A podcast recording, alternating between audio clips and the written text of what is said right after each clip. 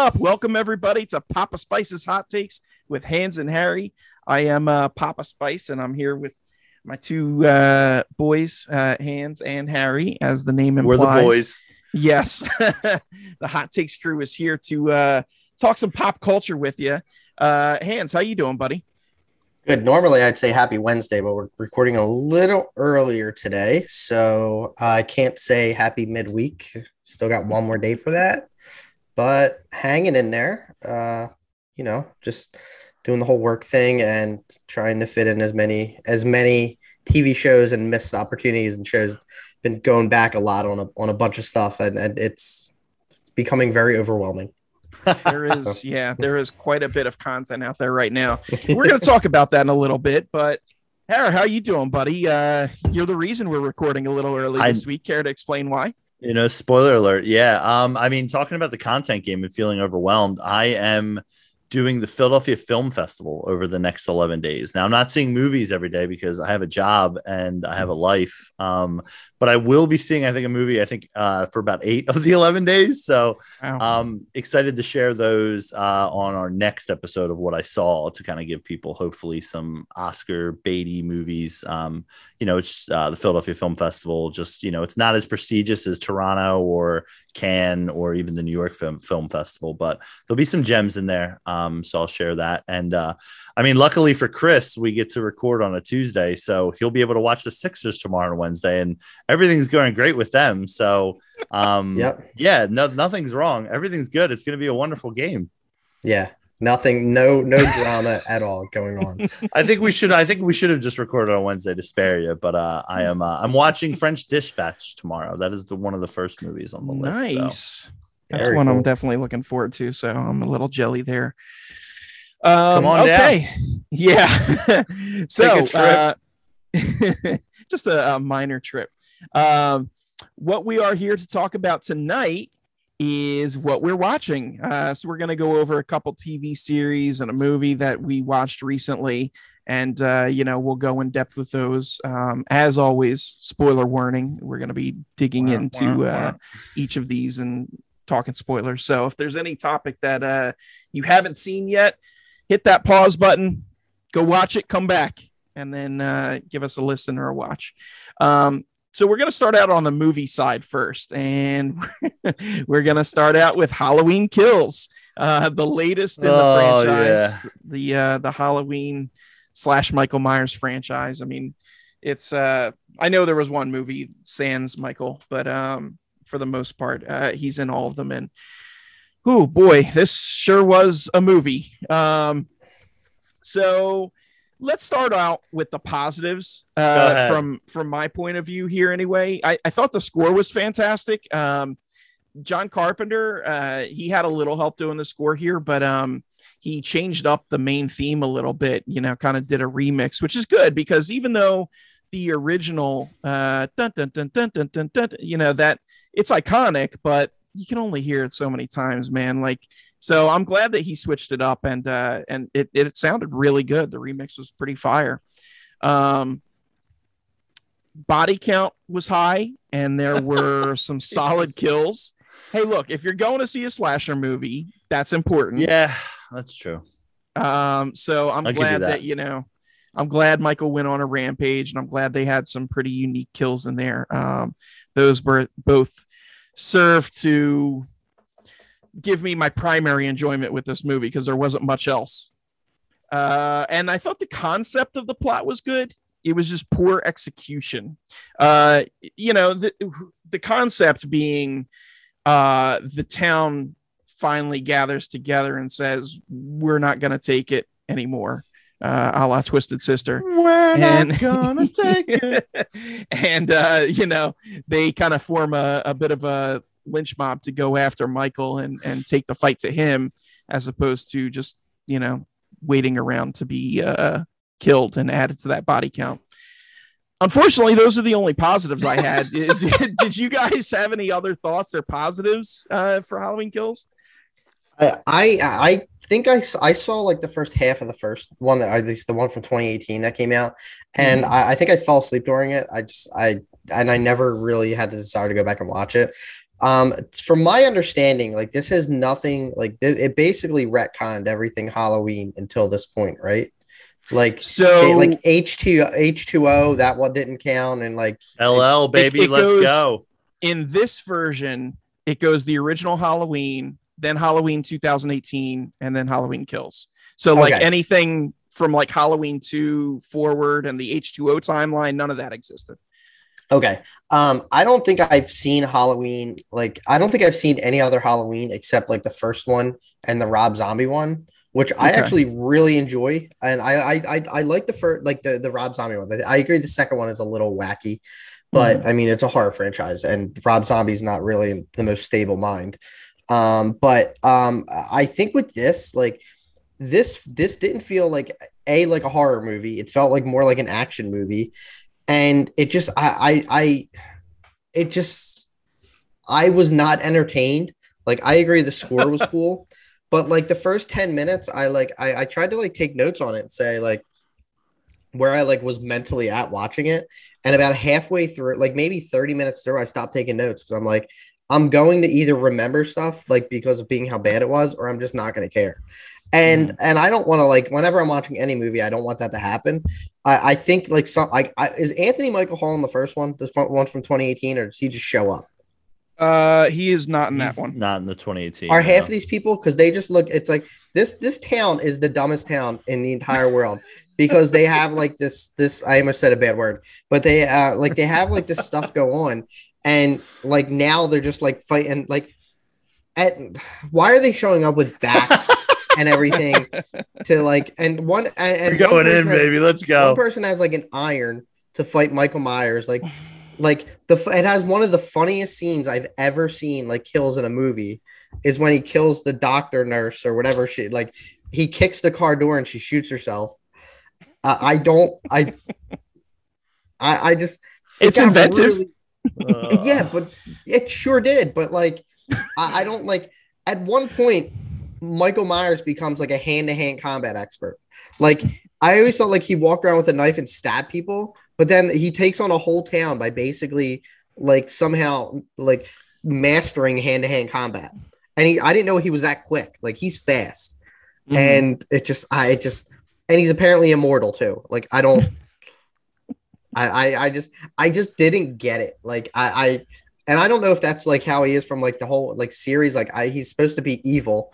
Like uh, that's you know we hear about incarnate. it through the whole yeah we hear about it through the whole damn movie about evil evil evil evil and like even Jamie Lee Curtis says like he's not a man. Like I always thought he was flesh and blood, but he like like that he's doesn't explain not. like just why didn't anyone like shoot him in the head or like oh I'm sorry you did, but that's the whole point of the whole movie because Will Patton earlier as a cop shot didn't, didn't want to shoot him in the head or something. I don't know. I, I, I lost focus, but he just, missed the got, shot. I, he missed a shot. Yeah. And I'm like, I just, whatever. It got, it made me really mad because I wanted to like it. And like, I heard a lot of people like raving about it. And then when I watch, I'm like, I don't like why, like, it felt like a very, like, I feel like this scene that you could have put this at the end of like the first one or the beginning of the third one if they make a third one, which I'm sure they are. Oh yeah. And you didn't need a whole movie. Yeah. It's kind of like as much as I'm going to use a bad example, like The Hobbit, The Battle of Five Armies. That movie's like two and a half hours long. That's one chapter in a book. You can easily make that a third of a movie, not a whole like length of a movie. And I feel like this could have been in there somewhere else. It just it got really weird, like really quick. So that that's kind of I don't know. This okay. town sucks. So those are your like positives. they are the worst. this town is the, the, the worst town. Like I don't understand. Like, do you obviously people are moving into this town and no one's catching on to like all this bad stuff that's just happening. And there's a, a, a, rampant killer who just shows up every once in a while and no killing well, random no. people. Here's here's the thing because this ignores all those other movies. So technically there there hasn't been an incident since like 1963 up until this oh, night. Okay and this is the same night yeah. as the Halloween 2018. Gotcha. So, okay. Oh yeah, 63 was the original killing, and then 78. Oh, so, okay. yeah. So this was yeah. all right. So the first one. This is this only technically like, the second time he's come back. Okay, so this one is like the same, pretty much like directly after the 2018 one. Yes, all of it. Th- this whole trilogy, because the next one is called Halloween Ends. Um, Ends. It all takes place during one night. Got it. Okay. All right. Yeah. Well, glad I knew that.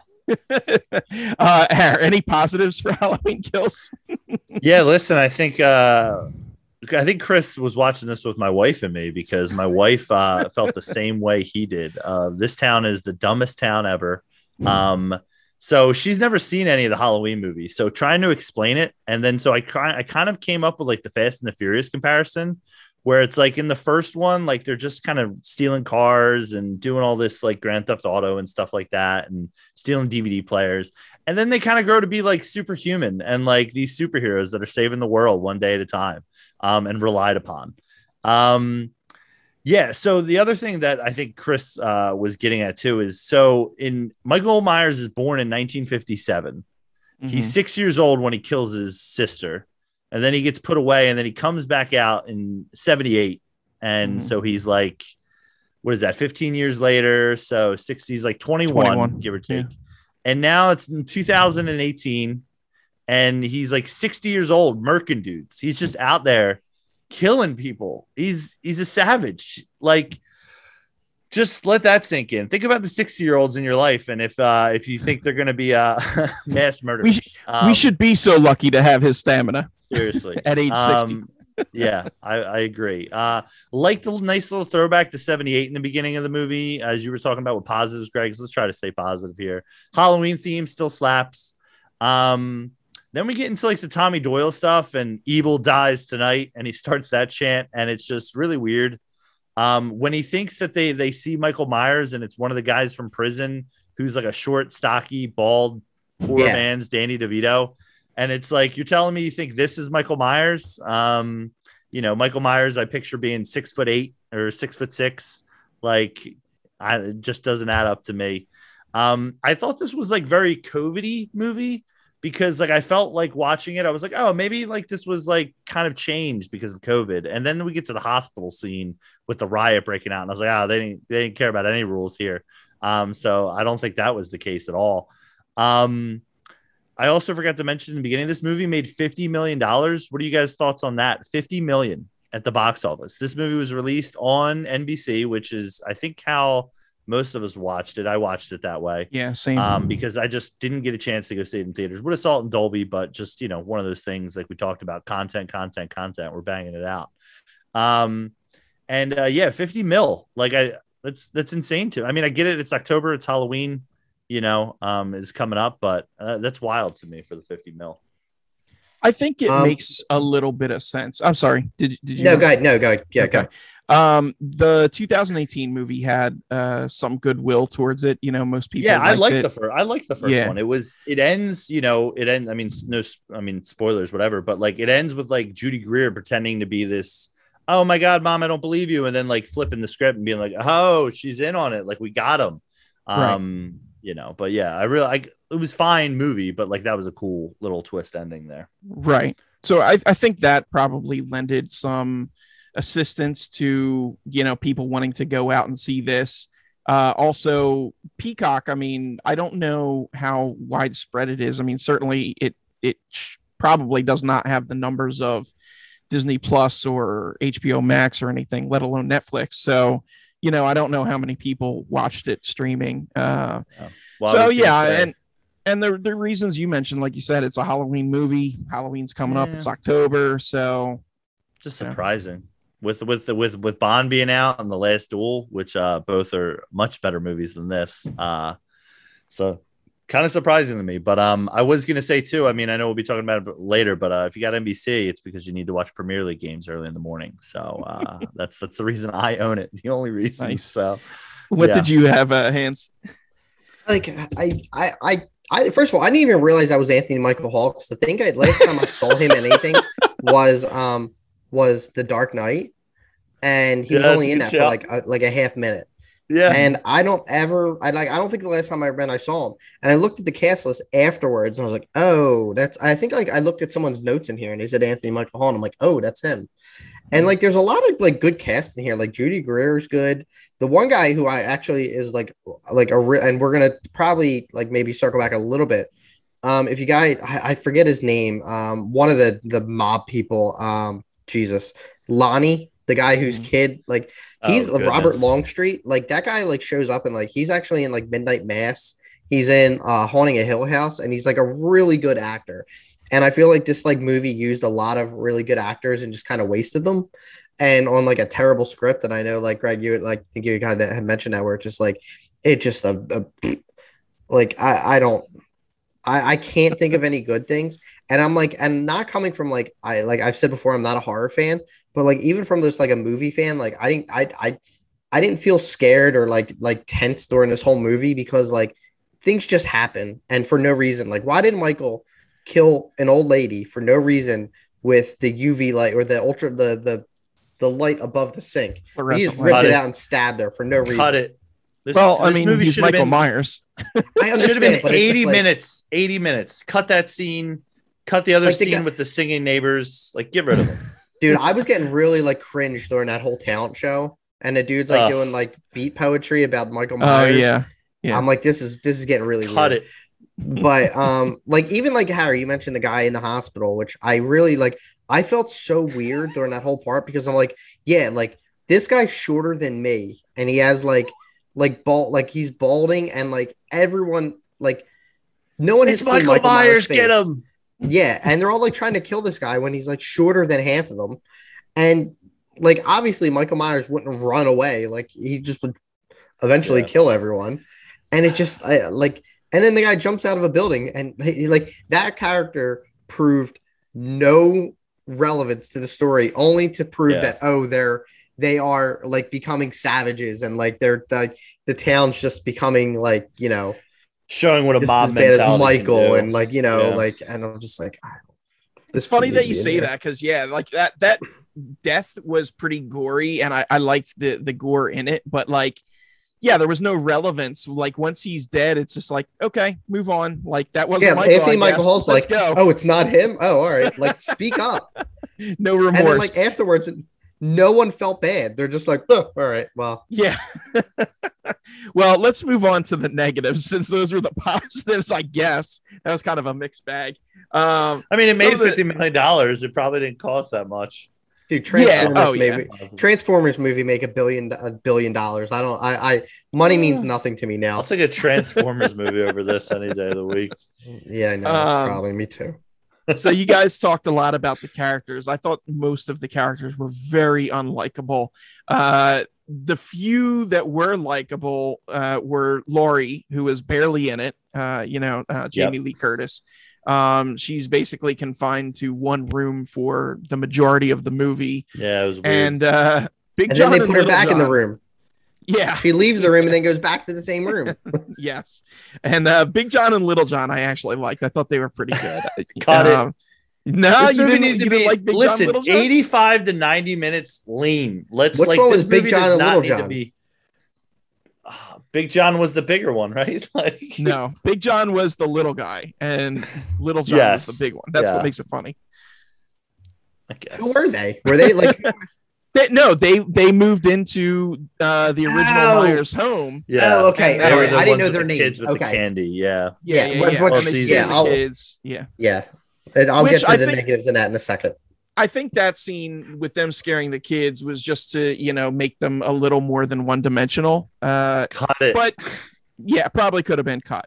But um, but you know, I I enjoyed them. But beyond that, all the rest of the characters were super unlikable very stupid, as you guys said. Uh, just nothing really redeeming about them. Um, terrible, terrible dialogue, especially from Jamie Lee Curtis and Anthony Michael Hall. Uh, Jamie Lee Curtis's diatribes about Michael being pure evil and stuff like that, especially uh, in the middle uh. and towards the end just brutal to to have to sit there and listen to. And Anthony Michael Hall, I swear, half of his dialogue was "Evil dies tonight." Like, yeah, that he said that, that line. the script. I, yeah, that should have been like a drinking game because people would be wasted by the end. Uh, get him, Tommy! Get him! Yeah. yeah. And and it's a shame too because you know the the character of Tommy was in the original, obviously uh, not played yeah. by Michael uh, Anthony Michael Hall, but um, you know, he was a, a, sweet kid, and now seeing him transformed as this ridiculous adult is just I, I don't know. It wasn't a character twist that I enjoyed. Um, any thoughts on the dialogue or the characters? Um, that the the the couple, the Big John and Little John, I thought it was so mm-hmm. stupid. Like the whole they they pulled the whole like um the kids pulled the whole razor blade in the in the candy like and the kids up. are and the guys are like buying it they're like oh my god like oh my like you, like what happened like you would know if you put big razor blades in your candy just say you didn't do it dummies well, unless they were well maybe along. they bought them like that or so i, I don't know you know maybe know. it was a factory it's, issue i maybe I don't know. but it's just but like, yeah, I, I, like, I, get your point. That whole like it just they they serve nothing to the purpose of the fact they they just bought the Myers house. That's it. That's that's mm-hmm. that's it. Yeah. They did not need to be in the movie. They could have had the house abandoned, and I'd probably still be like think it'd be like, all right, well that makes sense. No, so a couple had to move in, and Michael had to kill them because that's what he does. Two more to the body count, baby. Dude, yeah. what I you know I'm gonna look up what the body count in what is in this movie. But, uh, At least confirmed. Well, I was gonna say yeah. As far as I mean, like the first one, as I mentioned, I thought was fine. I thought it was a solid entry or re-entry, is whatever you want to call it. Um, mm. I like the whole thing of the generations of you know from Jamie Lee Curtis to Judy Greer's character to her daughter. Mm. Um, Allison, I think is the character's name because yep. well, she almost yeah. And then it's just like I felt like this diverted a lot from that on that building of those relationships or that story. And like it just seems like this town, as Chris was mentioning earlier, just shows up when it's when it wants and disappears when it wants. And one of the letdowns for me, as far as the characters are, is Judy Greer, like as her daughter is about to die, comes in with the pitchfork, stabs Michael in the back, and then like stomps his face on the step and is like, "We did it." And it's like, come on. Like like those are the characters who should be like nah let's get the gasoline. Like let me just give a couple more stomps in. Like let me wait for backup. Like and it's just this whole it's this yeah. whole nonsense of just like those should be the people who are like we, we shouldn't stop here. And even like the whole gang mob riot that like gangs up on him at the end when he turns into like a god and or a demon and is like psych i'm not dead. Like come on guys like finish it. Like why are we all of a sudden stopping? Like we, we think we're good. Like you know the story. We all are aware. Um yeah, you got to go Michael Bolton on that printer. Yeah, but it, but as far as like a slasher yeah. film, if you're looking for I, I want to call it like subpar Netflix like horror where it's like that's like this is like a good go-to for it. Like this, if it wasn't on you know if it wasn't on NBC Universal, uh, you know, that is Peacock, totally a genre, say. by the way. Uh, yeah, garbage, garbage yeah, subpar yeah. Netflix horror. I'm looking at you, Sean Flayville. I'm looking at you, Greg Rice. Maybe even Tim Bickerton. I'm looking at you guys. Um, but yeah, that's the uh, those those are the uh the films for that. So. Chris, what was the Chance, body count? Find it. I'm looking. Uh, IMDb didn't have uh, it, of ah, course. Of course they did. All right, 34 well, deaths. 34. Okay. So, like I said, that's good. Including all like the firefighters? Those dumb They probably are included. Yeah, that's like five or six right there. Random couples that Michael kills and, and you know, half the yeah. town at the end. All right, 34 sounds good. Yeah. Cut his head off. Uh, speaking of um, characters, uh, one thing I forgot to mention too: zero character development. there was just absolutely none. Zero. You know, nobody grew or learned or anything like that. It was like, and granted, you know, I get it. This is all within the place of one night, but yeah, even still, it's it's it's. I don't know. It's kind of a cop out to not have any growth or development whatsoever. Like um, I figured out it like without seeing the whole first one, I figured out who each person was, except with the exception of like ask, you know, I didn't know like Tommy, like all those people, but then I didn't like they didn't care. They were just like, whoa, here's a bunch of angry mob. Like here's Anthony Michael yeah. Hall running around the randos, just being like, hey, you want to kill Michael Myers? Kids, old people, come on. What's the worst that you can do? You got yeah. find a, a, sharpest or dumbest object in your house and grab it. Like someone well, can't show up with an iron so here's here's one thing with character development. It's not really development because it's a totally different branching path but like probably my only gripe about the 2018 halloween was laurie strode. Um i she half the movie she's like a ptsd survivor and it's like okay i get that. And then the other half the movie she just flips the switch and she's like sarah connor all of a sudden. Yeah. Uh hunting down michael myers. Doomsday prepper Yes, and she isn't even either of those in this movie. She's just like kind of this ambivalent character that waxes poetic on the nature of evil and Michael Myers, and yeah. it's like laying in it's bed not even it's not even consistent with what happened, you know, earlier on. So I don't know. Yeah. It's just strange to me. Um, yeah, out of all like the injects herself with painkillers, and she's like, make it a double. Like, all right, that's it. Like, stupid. Like, why is she in this movie? Uh, out of all the kills, there was really only one major kill, in my opinion, which was um Laurie's daughter, uh, Karen, uh, Judy Greer. Yeah, Judy. Yeah. Um, so you know, as far as the stakes go for this movie, uh, you know, it's just like, all right, well, I get it. A lot of randos and and townsfolk got killed and stuff, but you know, what is what does it all mean? I guess I just I struggle with that question. I mean, it like, looks like, I, yeah, good. Good. Well, it looks like we're getting a Laurie Michael Myers like showdown. Yeah. Um, and I mean they yeah. hinted that at the end with the flashing to each of them. Um, but yeah, super disappointed in that uh, whole kind of uh, killing her, in my opinion. Dude, but Hans- the third one's going to be like them fighting with like katanas or something, or something nice, like a samurai showdown. Yes. Yeah, like a little samurai the bride and uh, yeah. All of a sudden, go. they're they're martial arts experts. Uh, the only other point I had, which you know, kind of speaks to what you had mentioned earlier, Hans, uh, with the Hobbit, was ultimately, I mean, this just felt like a filler movie. Like it was a waste of time. You know, it's cool to see Michael go on a rampage and everything, but like without any other meat on that bone whatsoever, it was just like, what, what's the point of this? Uh, all of this, in my eyes, could have been removed and you know extend the first one a little bit extend the the third one a little bit boom but second chapter totally unnecessary I, I, mean and that's coming from a guy who is a halloween fan i mean admittedly it's not my favorite franchise of slashers, but I really enjoy them. And just seeing this, it's like this this movie didn't need to exist. So I don't know. Yeah. What do you guys think? If if I could give this an IMDb rating because I don't have an account, I'd put this at like a one. Like I it just I I don't I think Letterboxd. I gave it like a one on Letterboxd. I th- I'm pretty sure I'd give it a one on Letterboxd. I gave it a one um, and a um, half. maybe I whatever. Yeah, I gave it something uh, pretty low um but i'll i'll never watch this again like i might watch halloween ends just or i'll just read like a wikipedia plot summary of it um just to save myself the time but i don't i i will never watch a halloween movie after this not because uh, i'm scared or anything because like i'm always going to think about this movie and i like i never want to think about it again yeah hair. And I got disappointing news. I put in the calendar when Halloween uh, ends comes out. Uh, I booked all next October, so uh, yeah. we're gonna be watching. See if I stick around for that one. Ranking the Halloween movies. I might be on vac- I might be on vacation. okay.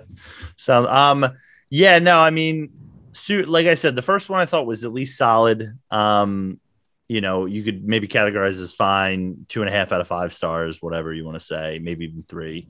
Um, but this one, yeah, big just a big L. Like I said, it feels it felt very fast and the furiously where it's like if you're here for you know Michael Myers and for the Halloween elements of you know what it is, like the, you're gonna get what you want. And if you look at the audience score on Rotten Tomatoes, it's like 70%, and the critic score is like 20%. And usually it's about in between there. You know, if you average them, I would say that's how you try to judge a movie, you know, because sometimes critics can be a little uppity and sometimes the crowd can not know what they're talking about for it. So, fair point. Um, but yeah, uh, I mean, listen, let's let's let's close this out next October. Halloween ends. I'll be there. Um, you know, evil dies tonight, baby. Let's go. Let's ride. uh, so if you guys are on the fence about Halloween kills, which you know you haven't, uh, we just went through a spoiler review, so I don't I don't know how you could be, but um, if you're on the fence about whether to see listen. it, I would say even if you're the hardest hardcore Halloween fan, you know, it, you could probably skip this or you know, check it out on streaming. Build a higher um, or longer fence. Yes, for sure. Uh, all right, so we're gonna move on from movies, and now we're gonna switch to uh, series, uh, not necessarily TV, because both the topics we're talking about aren't on traditional TV, but on streaming platforms. Uh, so first, we're gonna start off with Squid Game. Hans, why don't you take us through that? What do you think? So this kind of took over basically like the world. Um, yeah. you know, if you're not familiar with it, this is it's not. I don't think it's. I don't want to say it's not a. What's not a unique story in terms of I feel like it's been done before in terms of like battle royale and uh, the condemned with Steve Austin. Um, you know, I feel like that doesn't get not Love that, that shout. That isn't talked about enough, so let's throw that in there. Um, you know, basic summary: it's it's a South Korean uh, show that um, a bunch of people who are struggling financially end up going into these games that um, if you break the rules or you lose, you're not just eliminated, but you're killed. Um, so you know, it's a basic premise. Um, you know, it it it it's not a movie. It's a it's a nine episode series. Um, as of right now, they only have one season. Um, I actually remember watch like looking at Netflix maybe about a month ago, probably about a week after the shot before like everyone started watching it, and I was kind of intrigued with it. I didn't start watching it then, but I was just kind of like, this is weird. Like I feel like I'm going to watch this at some point. And then in the next like two weeks, everyone I feel like I feel like I was yeah. like behind the eight ball where everyone was watching it. And um I I I think like the whole concept of the show, even though it's not considered original, I think the idea of how they did it is fantastic. Um, you know, they they pull a lot of a lot of um child's games that you know we probably played as a little kid and put pretty high stakes on it. Um, so you have like 456 people competing in this. Um, you you really like I, I don't even think there's a person to root for. Like usually you have these kind of movies where there's considered like a hero and um you know the main guy 456 i can't i don't remember his his um real name but Ehun. Yeah. Ehun, yeah. So he's, I guess, I, I guess you're kind of rooting for him for them. He's, I guess, the least morally bankrupt. Um, but you follow like his story through, um, you know, how he's struggling financially, and then it really focuses on like I guess like five or six other characters. Um, you get a really cool backstory episode with them. Yeah. Um, you know simple games but i feel like they're like the complexity of them is like like was kind of really well done where it wasn't just necessarily like you know there's a lot of strategic like strategy involved like with the honeycomb games and like tug of war and i, I thought like i was really kind of blown away after like the first two episodes where i was kind of like all right like i'm kind of pulled in I think episodes like three and four were like, all right, I'm here to stay. Like I'm I'm not gonna like this is the kind of bingeable show where um you know we've talked about before, like do we want it all at once or week by week. I'm glad they released this on Netflix all at once because I feel I feel like this was that kind of show where you're just like you really want to know what's happening next. Um, a lot of really cool episodes, even though like the concept's been done before. Like they do a great job at character development with all its characters um, and no, and everyone really has their kind of um, their time to shine. Now, like before with Halloween, we are going to jump into spoiler territory because there are um, some very kind of I don't want to say shocking, but there are some pretty big like kind of reveals with it um, where you know going into it you kind of want to go in fresh. So if you haven't seen it, just skip ahead like 10 15 minutes. Um, so you know one of the big reveals we find out is, um, you know, it's run by this organization. You don't really know who they are through the whole thing. Just it has a henchman and and a leader called the Front Man, who ends up being um, one of the lead ca- or supporting characters' brothers, who's a cop. Um, and then you find out in the last episode that the old old man who has a brain tumor is basically like pulling the strings through the whole the whole show. Um, you know, one of the things I, I kind of put in my notes was I feel like I may have seen that coming only because I've seen like like like movies like Saw and like these kind of movies where I feel like they always have like someone placed in it, like whoever's running the show, and you never see him die off screen.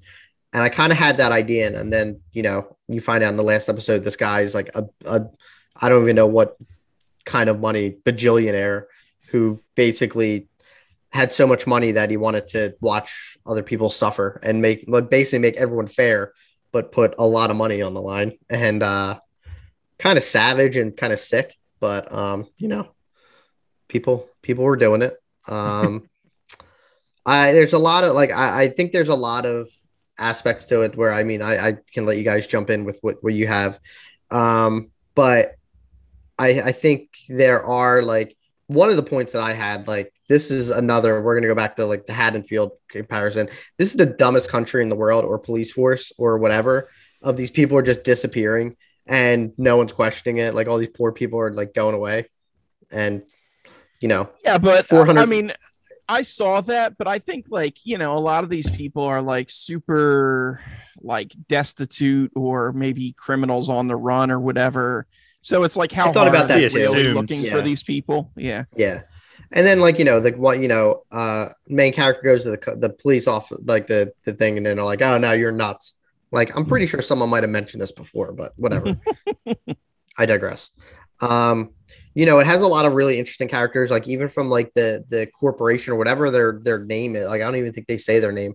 Whoever's running Squid Game, um, you have these VIPs like towards the last, like the one VIP episode, which they're weird. They're they're they're basically perverts, and they're like, you know, all American, and I think they are. I, mean, I think the it, it, it kind of reminded me of like the people from Hostel, where it was like, yeah, they're, they're the yeah, watching, yeah. Yeah, and then like I, it, it kind of makes you like wonder like you know, uh, and I know like Greg, you had mentioned like one of your questions was like, would you go in the Squid Game? And it's mm-hmm. kind of like it, it, I I feel like everyone who's watching that would like at one point thought like, what would I do for? I mean, in there it's forty six billion, but I think in American it's like thirty eight million. Like, mm-hmm. would you do that? And I'm like, you know, um, it's one of those like kind of thought provoking shows, but um, you know, it ends at season one. Um, if we're gonna get a season two, I don't think it's been confirmed, but with the success, it, it took over Bridgerton, which I'll never watch. So yay, yay, yeah, Squid Game. Her Bridgerton's but, um, good. I won't. Yeah, sure. on my short list. Yep. Well, you, when you start your Bridgerton podcast, I'll listen. um, but no, I, I, yeah, I'll throw it to you guys. See what you think. I I didn't want to like kind of go. I, I know we're probably gonna have a little bit of discussion because you guys have some points I didn't touch on. So, mm-hmm. So. Harry, you want to go first? Yeah, yeah. Um, yeah like i mean Hans was talking about as far as like this this felt like something and it's difficult i mean i think we we've talked about it before where it's difficult to kind of talk about shows like squid game when it drops all at once you know and it's like how are we going to talk about this you know how long do we wait for people to go see it you know how are we going to be able to catch up on it you know with with things we want to talk about so uh, we I think we definitely missed the initial rush of it, but I mean I think it's still here, and people I still got people in my life I'm telling about it, you know, and they're like I haven't seen it yet, or I was going to check it out, or you know I watched an episode, but I didn't, you know, me and the wife watched it together because she was intrigued, and you know, his Hans was saying the first episode definitely grabs you. It definitely pulls you in. It definitely, you know, ends where you're like, holy, holy cow, you know, what's going on here with this? Um, but you know, without jumping too far, you know, down the line, Greg, because we'll, we'll circle back on you know kind of how it plays out. But definitely mm-hmm. some influences of, of Bong Bong Joon Ho in this. Um, you know, with Snowpiercer specifically, you know, Chris mentioned some other influences. You think of Hunger Games, you know, as well, kind of with this, you know, society, you know, where, you know, these people who are, you know, down and out or, you know, have put themselves in situations where they have to gamble um, you know, are now being used. Uh, Parasite, as well as just the class divide. You know, South Korea, you know, is a very interesting, very interesting as far as class divide. I mean, I think the whole world is, but you know, um, Bong has definitely shed a lot of light on that. Um, you know, and especially like you know, Chris was mentioned earlier about like all these people disappearing, and it's like you know, well, you know, people who are either homeless or you know how you know problems in society with homelessness or you know with people in debt you know you just assume they're going to go missing or they're not you know going to just they're going to end up disappearing because of their money troubles. So um yeah um and then yeah as far as you know some of the games definitely some cultural things there where you know you're kind of either having to look up. I think npr did a nice article you know kind of circling that as far as um if people want to check it out you know for some better understanding about the culture um, if there's anything, any gaps there missing. Um, you really enjoyed the cop, um, you know, sneaking into, you know, the society and finding, getting into the underbelly uh, for this. Um, and that, that was probably my, I wouldn't say it was my favorite storyline, but besides the, you know, the main one, um, uh, for it, uh, you know, 456 is because I'll probably butcher the name as well. But um, you know, I think uh, the cop storyline was probably my my my favorite part on it. Greg, what, what were your thoughts on it initially, and kind of going through it? Uh, well, first thing is shout out to Val Brown, super fan of the show because she's the one that turned super me fan. on to this. I uh I did see it in Netflix as like it was like ranked number one or whatever, but between the name yeah. and the picture, I just thought it was like another like MXC or like Wipeout type show. I, like I right, thought it was okay. like a legit game show. I didn't think it was yeah, like yeah. this drama. Uh, but she was like, no, you got to check this out. So I, I gave it a watch and boy, was I happy I did. Uh, I will say, um, in the beginning, I thought it was a little slow to start, but uh, like you guys mentioned, once it you know hit an episode like two or three or whatever, just like pure fire. It was you know firing on all cylinders at that point.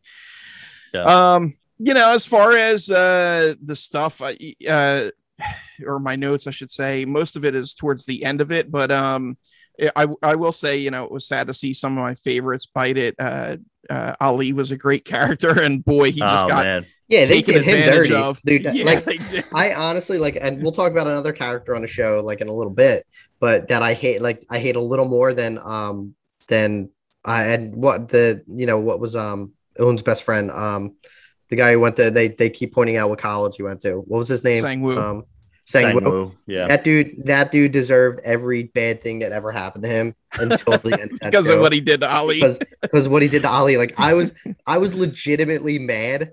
Like after like because when I figured out like what he was doing, I'm like, oh no, like Ali, don't like Ali, you're just such a nice guy. Like like you're literally like such a pure soul.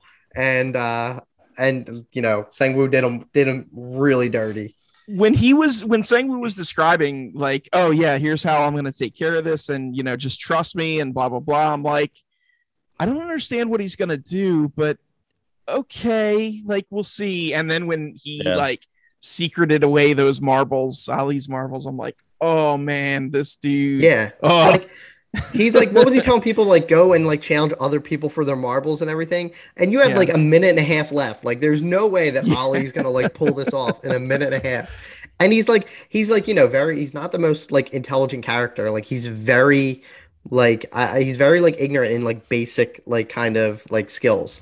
And you know, he, he he didn't do anything wrong. Like, he was basically in there like to support his family because he wasn't getting paid from his his job. Like it wasn't like other people who like conned other people like gambling their money away like or you know i like sang woo like got caught up in like all these like bad investments and all that. And you know they, they did him really bad. Like i felt yeah. so, like i i was hoping he like somehow pulled out a win because he's like i guess him and um a few like the one girl like they didn't do anything wrong. They were doing it for their families. And you know ali ali got i, I hope that was make to make like show how bad like sang woo really was, like how like conniving he was. And I hate mm-hmm. him. Like I'm glad, like you know, when we get to the end, like I'm like, thank God he didn't win. You know that that Marble episode was really like a pivotal point because that's when a lot of the characters that we had spent time with started dropping. Because uh, you know another one along with Ali was uh, the uh, the female I think you were talking about, mm-hmm. um, where she you know she was doing this to get the money to you know kind of help her brother out and everything. Um but yeah i mean the the two of them and then uh ilnam uh you know he, he he's kind of playing up like he has dementia and he can't remember and he's letting uh Gi-hun take advantage of him and then it turns out he wasn't. Uh but yeah i mean that episode was really kind of like the uh the turning point where it, it really whittled down the characters that we know and love to just a few so, um, fantastic episode from a fantastic series. Uh, some of the other stuff I had, I mean, it was just, um, I, I actually enjoyed the ending. I know a lot of people didn't. They thought it was kind of uh, mid, I guess. Yeah. Um, I thought it was cool that Ilnam was the mastermind. I didn't see it coming, to be honest, but I thought it was, uh, you know, a pretty cool turn that they did it. Um, and I guess June Ho, the policeman, uh, my question for you guys is did he actually die? Ooh. Um I would say um, God. Go ahead, Har. Go, go ahead. I was gonna say no because we don't really see him, but at the same mm-hmm. time, you know, I mean, if we're going by what the show is telling us, and this is kind of my big thing and why I, I dislike the last episode is that if the show is telling us that, you know, we need to see people die on screen, um, we didn't really see him die. We see him disappear. We can right. assume he died though, but because how's he getting out of it? I guess would be the other question of like it'd be some miraculous thing or some fisherman going by who ends up on the island or something. I feel like had this been not a hit, then he would have died. Like that would be the fate right. of his character. Yeah, yeah, But because it is a hit and it was kind of open ended, they're gonna bring him back, yeah. assuming they do a sequel to it. What do you think, Hans? Yeah, I was like, I, I you know, it's the common like kind of like movie trope where if your main character doesn't die on screen, that they're, they're probably still alive. Um, I would really think like how, and you know, I I would love to see his relationship with the front man, his brother. Um, to kind of like if they if they end up doing a season two, um, like I feel like they're using him, like keeping him alive to put him in that that kind of like whether or not he escapes or you know if he's still on the island, I don't know. Um, but I, I think that his character was like was received positively, so I think they're gonna like kind of they wouldn't necessarily like bring him. They they wouldn't necessarily just like kill him off screen because honestly, he got shot in the shoulder. But I mean, this is one of like the bloodiest shows that I've seen. Like they would definitely like if you look over the cliff, they would have no problem showing like his body like splattered on rocks. Yeah. Um. So that's why I think that you don't see a dead body, and I think the front man knows that he's alive and is kind of either gonna like spend time trying to find him or maybe he they captured him and they're keeping him on the island. I don't know. So we'll yeah, but I think I think he's still alive. So Hans mentioned it earlier, and and I I posed the question to you guys. Legit, would you play Squid Game? Are we are we assuming we know nothing about it? Like, are we going in the same way the characters do? Mm, sure, why not? Okay, I'm just because I mean, with the knowledge of Squid Game, no, absolutely not. No, um, okay. I would. Well, I mean, I would say if I know what it's about and I like it's if it's a real game show per se and it's like mm-hmm. a, a, an event, I would absolutely not do it because I'm I'm pretty content with my life right now. Mm-hmm. Um, if things you know go awry or my wife leaves me, hopefully not. Uh, yeah, maybe then maybe if I'm down on my luck. Um, but I feel like if I didn't know anything, money is tempting, um, mm-hmm. and I feel like I would be pulled in. Um, because you know the basic thing is is like you play a game and you end up winning and there's all those failed attempts where he would have died um originally. And then you know he ends up getting the one and it's like that's what you're chasing. You're chasing that feeling. Um you know it's gambling uh pretty much. You know mm-hmm. there's a mm-hmm. lot of luck involved in gambling where it's like sometimes things you know are could, could be statistical but it's like sometimes it's just luck of the draw or you know luck of what you pick. So um yeah those are my two answers so on the fence per usual for me what about you Hans? Hans? Like, I don't know because it's like, all right, so if we know, like, this is, you know, what I, I kind of like compare this to is like, you know, if you're like watching a video or something on YouTube or something and you get like an ad for a mobile game and mm. the person playing it is always like, like failing miserably. And you're like, yeah, I, I can do that. Like that, that's easy. Like th- these guys are idiots and I and I and I actually read into that like a couple years ago where that's like a kind of a an advertisement like kind of a strategy to make people think like they're smarter than they like and not even like incorporate that into any kind of um like the actual game but i think like i think that mindset like comes across with a lot of people watching it where they're like red light green light you're like all right like i i, I can play red light green light or i I can I can etch out a honeycomb with no problem. Like that that these guys are idiots. Like how are people failing at this? And I, I would hope like I haven't downloaded any of those mobile games, so I mean this is a little like they're not as um as like kind of life threatening as, as Squid Game. Um, I think with knowledge of the games, like if you knew what the games were, I, I I'm gonna say no. Um, but like Harry's point is it's extremely tempting to say like you're about to get offered 36 million dollars and like you know you like it's a it's a, it's kind of like part of like when I said like the kind of complexity of the show mm-hmm. is like you really want to put yourself in in kind of the main character's like situation of like I hope I'm never in that financial kind of ruin where I have to consider that. Um, yeah. but you know, it's it's definitely like I I think on I would say no, but when you have so much when you're uh, like up against it and like you know you have no one and it's like you know what do you have to lose? Then I, I mean, probably I might yeah. consider it. So uh, with me, it it's it's basically what you just mentioned. You know, like if if I had no idea what the games were about, mm, I don't think I would do that. I probably wouldn't even do the slapping game, to be honest. Um, but if I had knowledge of the game, the only way I would do it is if I was in that situation where I was that down on my luck and destitute where I had no one in my life where uh, I have, you know, gangsters coming after me. I have zero chance that I'll ever be able to to repay any of this debt and it's all crushing down on me, then yeah, what have I got to lose? I would definitely play the Squid Game. But yeah. that's a big asterisk. I would have to be in that exact position because otherwise, yeah, it's a it's a no go for me. Um, but I just thought it'd be a fun, albeit dark question to pose to you guys. no, and, and, that's a fair question. Like, uh, and and to be honest, like I'll play that whatever that bad game that they were playing in the beginning, the flipping. Like I don't, I still understand what that is, but mm-hmm. I'll let someone slap me for a hundred grand. Like that's fine. you want to slap me all you want, go ahead. I don't, I don't care. But then, like, yeah, then you know that that the whole concept of that game is drawing people in. The fact that this stranger comes in, and he's like, "Hey, you can win a lot of money by just playing this dumb whatever flip game." Mm-hmm. Or I get to slap you. I'm like, look, slap me all you want, man. Just pay me. That's fine. now, um, I mean, all these characters, I, I guess they, they, they probably think like the worst that's going to happen is the fact that if they lose, they get slapped, not die.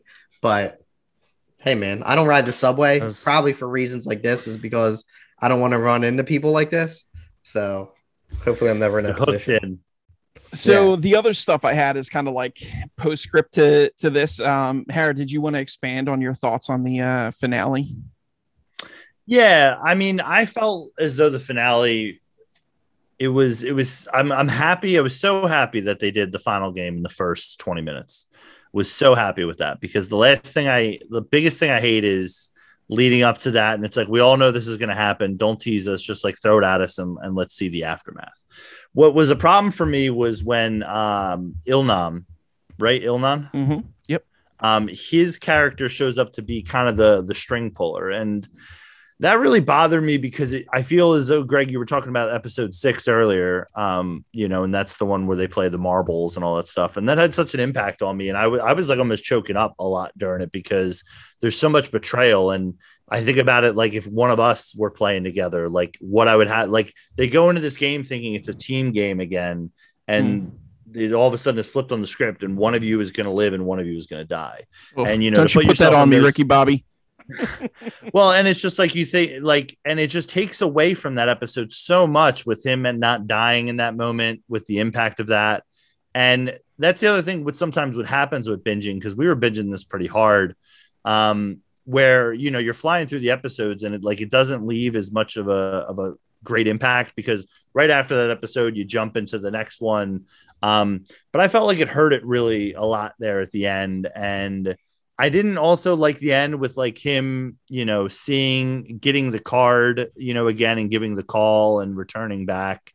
Um i mean i guess i get it from the perspective of like that'll definitely lead into season two but I mean, you know, wasn't the whole purpose of this like I don't know, wasn't the whole purpose for like you to do better for your kid, and then you know, not that he made promises, but like, you know, um, you surgery know, for his mom and yeah, like all this stuff, and it's just like I get it, like, but you're you're not doing anyone any good, and he just try to like that's the thing, whole thing. It's like he redeems himself by you know Sang Woo. He he gives the the the orphan kid the the brother up for adoption to his mother um, but it's just like this whole thing of like, and then he like is going to get on the plane to go see his daughter, and then he stops.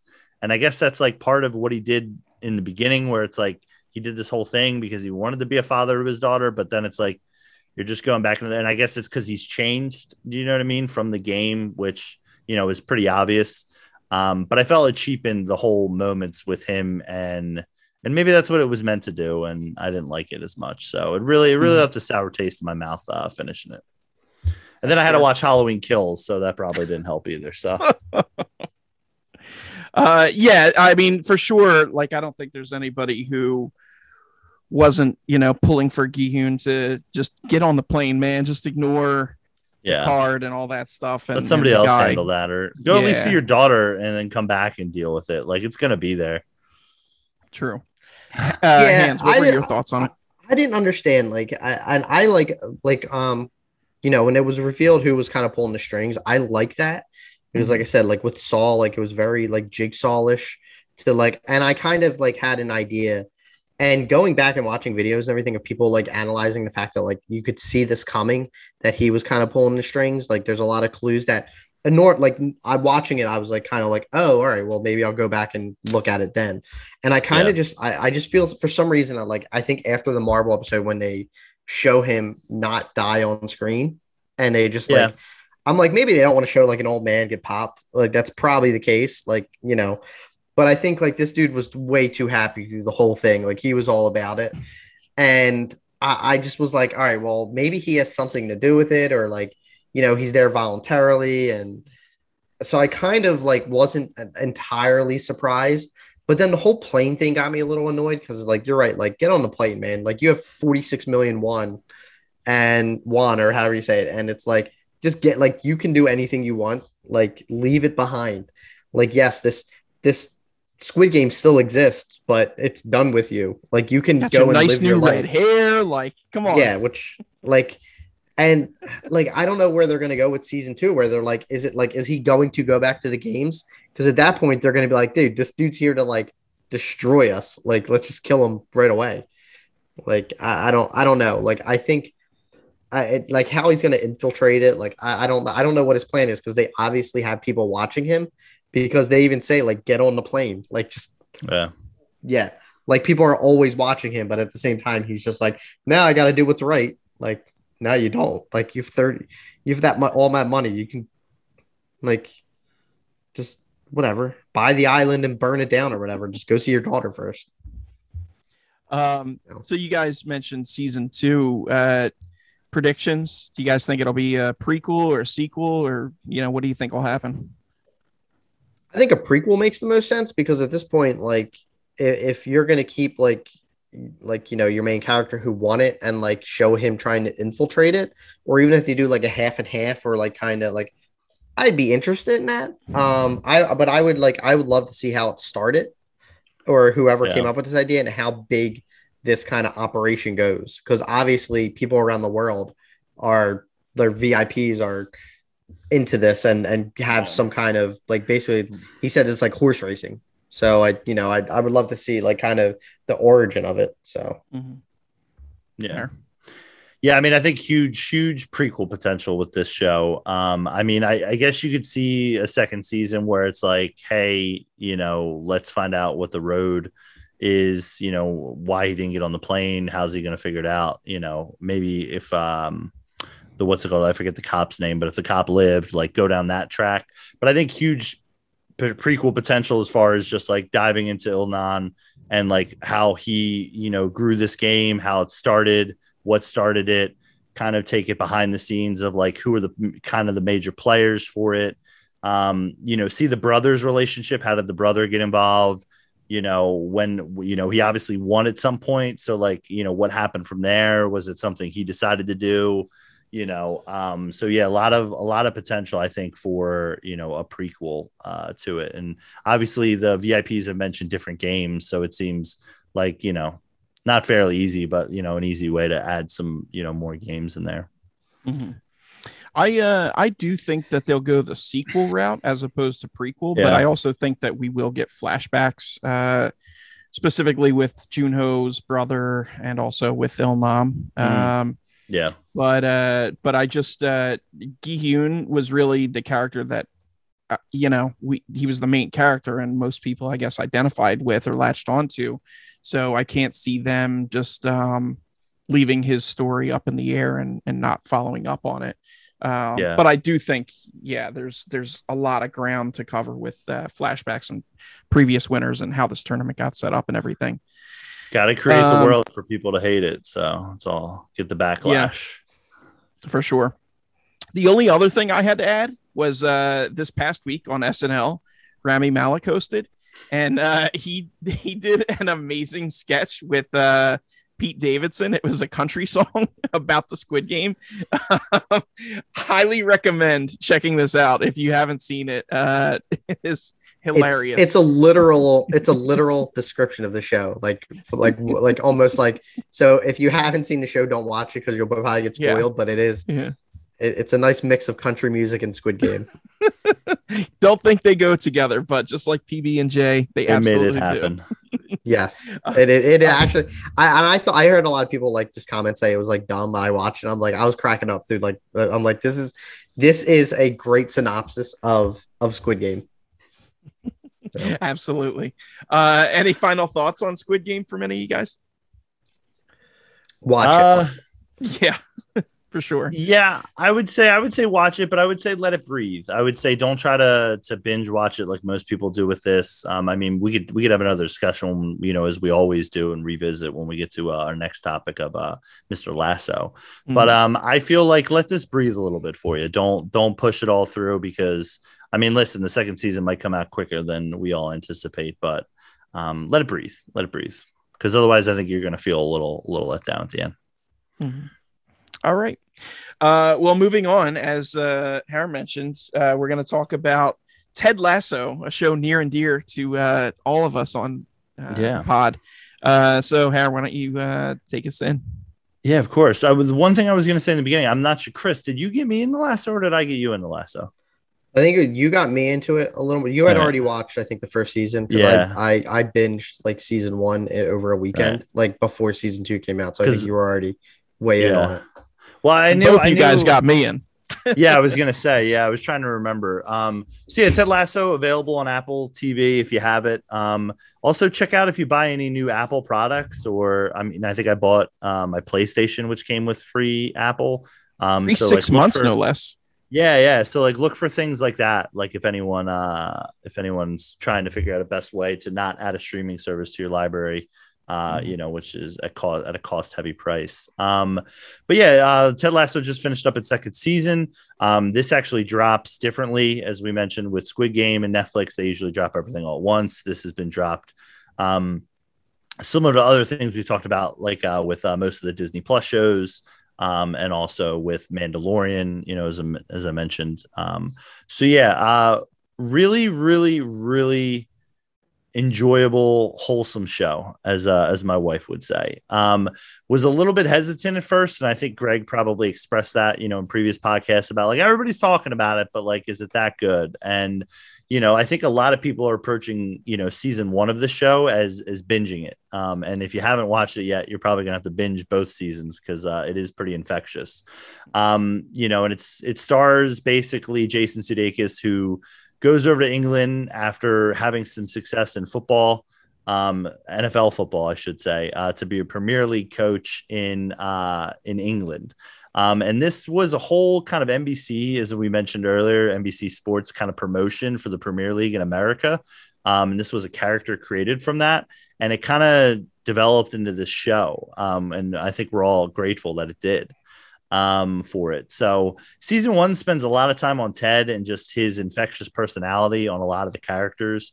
And you get some, I would say you get some character growth and you get to know the the kind of main players, you know, uh, Jamie and Nate and Rebecca and Keeley uh, and Roy. Roy can't. Roy can't. Come on, he's here. Sing the rest All of right. it.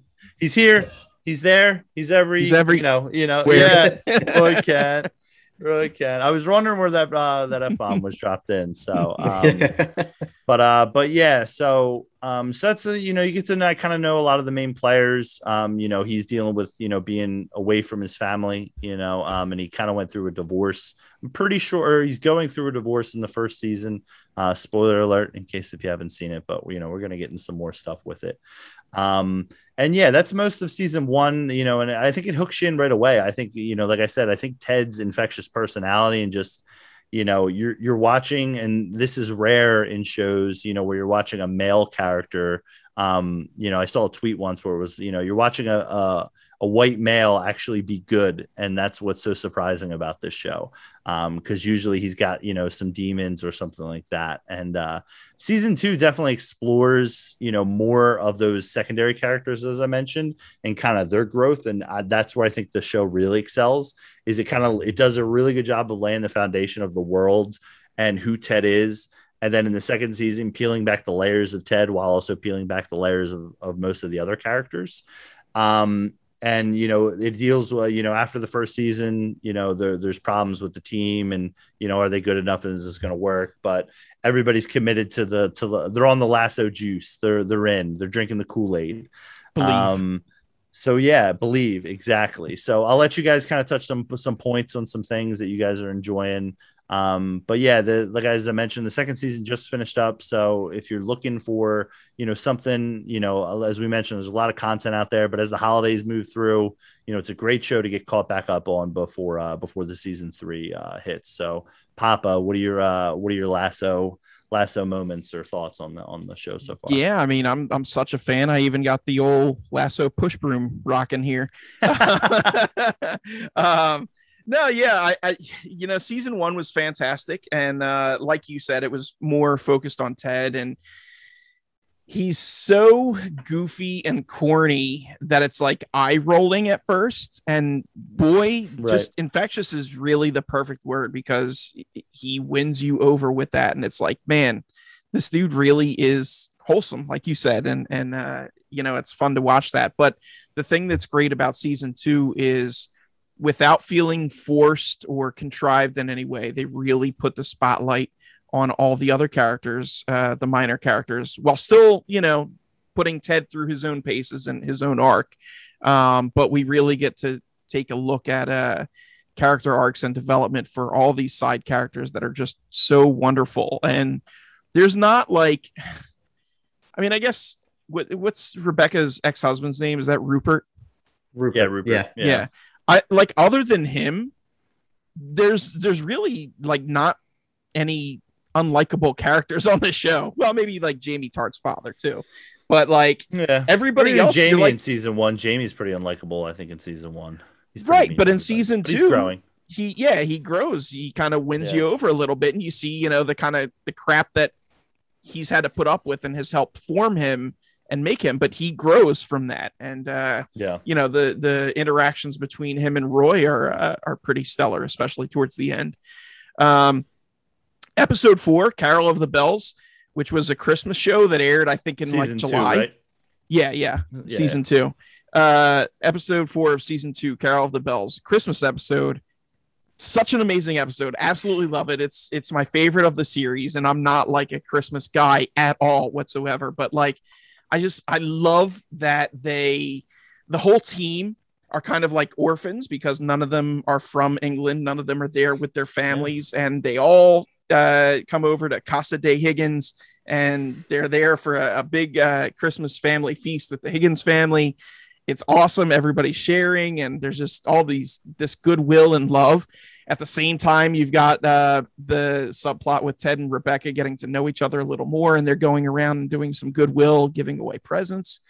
And then you have Roy and Keeley, and Roy is sticking up for his his niece, and you know, trying to correct a problem that she has, and it's just really touching and funny all at once. Um, it's just, man, it's such an amazing half an hour of television. I, I can't believe that uh, the show could rope me in and hit me in the feels like that. But I was just even now I'm smiling thinking about it. I, I just really loved that episode.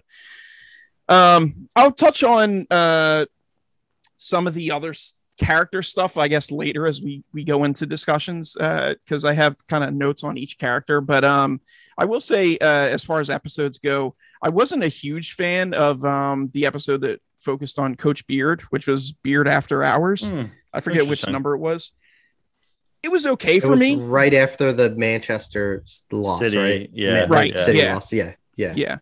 Um, it was okay. It wasn't like it was a terrible episode or anything. I, I love the show and I love Coach Beard, but uh, it just maybe it's because of his relationship and how it's constantly on and off with his uh, his girlfriend. Uh, I just I feel like there wasn't a ton of growth there because yeah he's back with his girl again uh, by the end of the episode. But um, other than that episode, eh, which again I enjoyed, but just you know was on the lower end of the spectrum for me. Um, I just I love the season, man. It's so good. Uh, Hans, what are your thoughts? I, I just want to like I and going through like I, I just want while you just mentioned it like the Beard After Hours episode is I, I wouldn't say it is my favorite, but like it's a definitely a different style of mm-hmm. the rest of the entire series. Um, sure. Which you know, I thought that episode, like leading up at the end of the Man City episode, I thought it was going in a completely different direction. Like I almost thought in my mind that they were gonna like beard. they were gonna like kill off Beard or like do something yeah because like he looked like he was in a dark like spot when he was leaving. I'm like, dude, don't do it. Like, yeah. And I'm glad that like you know he just walked home. Like that's like essentially what he did was get like walk home. And then you know the the shenanigans ensued until he got to the weird church with the underground rave. Um, but um, I you know with season one, like and you know I'm sporting my AFC Richmond shirt now, um, my Roy Kent shirt, um, which is now taken over as my new favorite shirt. Um, I will say like season two definitely is better than I, I won't say better, but I enjoy season two more. Um, season one really focused a lot on the comedy while like kind of trickling in like some serious moments. Like, you know, I mean, the most serious moment is from season one is, you know, you start learning that Ted is suffering from panic attacks, which isn't really like, you know, Rebecca helps him out of it. And you kind of like, they don't really touch on that too much again until um, Sharon comes in, the therapist, which is midway through season two. I think season two has a lot of, a lot more like kind of more heartfelt and serious discussions than season one. I, I think that like they really like you know they do dive into um mental illness like right away like in terms of like anxiety depression even with like with uh with rojas when he kills the dog and like they kind of like experimented through that way which i think is like just a great like episode like the way to kick off season one like i don't support killing of animals but like you really don't like see that coming anyway like and um, you know, you don't see Rojas killing a dog. Like that never happens in real life, except like once when like Randy Johnson took a bird out in baseball. But uh, other than that, that doesn't happen. Yeah. Um, but I think that was cool. Like, you know, there's a great introduction to uh to you know bring Sharon in. And you know, I I think that um, you know, putting a lot of the focus on um, and they touch on this at the end of the ep- the last episode is when like you know Ted says you know comes clean with the press and says you know I think it's time to focus on mental illness in sports. Um, I don't know when this episode was written or filmed, but it's very like I think that's a big discussion now, like in terms of like athletes that are being criticized with um, you know, with Simone Biles and Naomi Osaka and now Lane Johnson, like where you know they're seen as like I a lot, a lot of people see them as like invincible and don't have these issues. So I, am glad that the show kind of took like had the guts to really put a lot of its like main I I'd like its main focus into that area. Um, you know, and I think a lot of the, like some of the other things that they kind of like touch on is you know the father son relationship with Jamie Tartt, which that's not like funny at all. Like you real like that whole episode, like the Man City episode, I, I maybe laughed once or twice, but I think there was a lot of like serious discussions. Like, and then they go into, you know, why you you learn like the fate of Ted's father when he was 16. Mm. And it really like the show at one point, I think the first half of season two went to went with the laughs. And then there was like a turning point to say, like, once they um like Ted kind of started building that relationship with Sharon, I feel like they took a really I, I, I, I don't want to say dark turn, but a more serious tone going forward with a lot of their characters. And, you know, I think that that was actually really cool from the do. Like, and then they, they started to say like, you know, like they start, you see like the, the, the de-evolution or I don't know, evolution of Nate become like basically who's probably going to be the villain for season three. Um, but you see like some of his relationship issues and, I, I think that's what the show does best is the is kind of mixing those those moments, and it is a like a real feel good show of like you know you can laugh one moment, but then the next like scene or like line or whatever, you're just like whoa, like that kind of either hits too close to home or that hit like you're kind of like not laughing anymore. You're like all right, that's you know. But I think it's the opposite too. Is like when they hit you with like a kind of a darker moment, they they like immediately will do something like I think the funeral episode is actually one of my like the funniest episodes. Yeah. Um it's like I think one of Roy Kent's funniest episodes where like he just eats the apple and he walks up to Keeley and he's making fun of her and he says like yeah he's like I got it from a tree outside. It tastes like dead people. And like she's just kind of like knows that he's like messing with her. But like he's just like so like you know, he's trying to find light in a dark time. And I think that whole episode like really relied on laughs when, you know, I don't think it should. Like it's, you know, I think normally on a funeral episode you're supposed to feel sad, but through 85% of that, I, th- I felt like I was like kind of like laughing more. So, um, but yeah, I, I, I, this is actually one of my, like, I would put this in conversation for probably top 10 favorite shows of all time. Like it, it really, wow. it really, like I binged the whole first season, like right away. And like, and I was like, not like every Friday morning, I'd either wake up early before work and watch it or watch it on my lunch break. Like I like every Friday was like in Disney. I watched one of the episodes while I was in the park. Um, I was like, I it's such a like a great show. But I mean, yeah, I'll turn it back over to you guys and see if there's anything that I kind of missed with it. How do you want to go?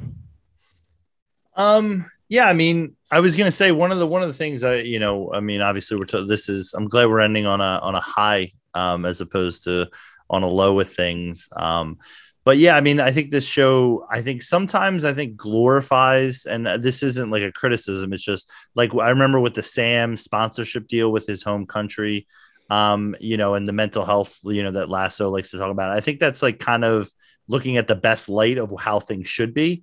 Um, and I think that's good because sometimes I think it doesn't get enough light sh- shed on it. But I also think that's like for also the common person, you know, if you if your company you work for or you know uh, where you're employed isn't doing the right thing ethically, or you know you are you know, having trouble because, you know, you're feeling overwhelmed, like there should be avenues and ways where they're able to accommodate you, you know, if, if you're, you know, I mean, this doesn't happen in the show, but if you, you know, if your wife is pregnant, you know, how much time are you going to get off, you know? And so like, there's a lot of human rights things, you know, that I think, you know, or even just regular people things uh, that you know I think the show sheds a light on, which which is a positive. Um, but that it's just a little bit of a gripe as far as like showing the best light of it. Um, but I'm you know happy to see that.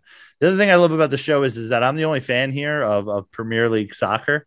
Um, the only one out of the three of us who follows the team, and I think the beauty of the show is is that you don't need to know that yeah, it, helps, you know, when you when you when you know a lot of people I know were like, if is AFC Rich, Richmond like a real team?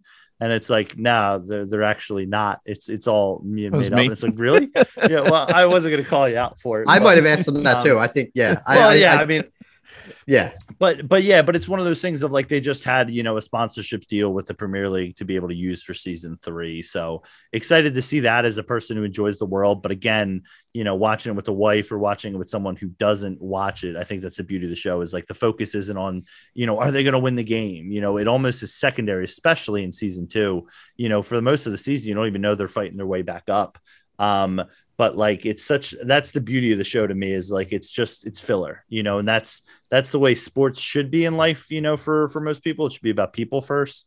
Um but you know sometimes you know we all get a little caught up but uh yeah so those are a couple more thoughts i have. It oh and uh just love the diamond dogs. A great addition um you know uh and just a great thing. Men just you know i mean listen men getting together talk about their feelings and stuff i think should be more welcomed and allowed um, I know we do it, um, but yeah, it's uh, it's a thing that uh, I just love and makes me smile when I even think of Diamond Dogs. listen, listen, I low key cheered when uh, Roy sought the Diamond Dogs. oh my god, it was great. The season. I was like, oh, that's yeah. amazing. yeah.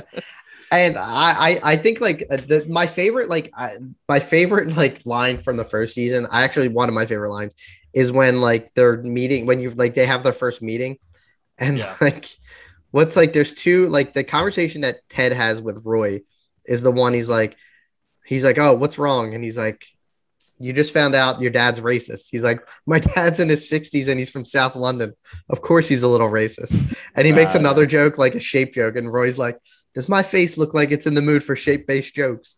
And he's yes. like, no, Roy. But he's like, it hardly, he's like, in my defense, it hardly ever does.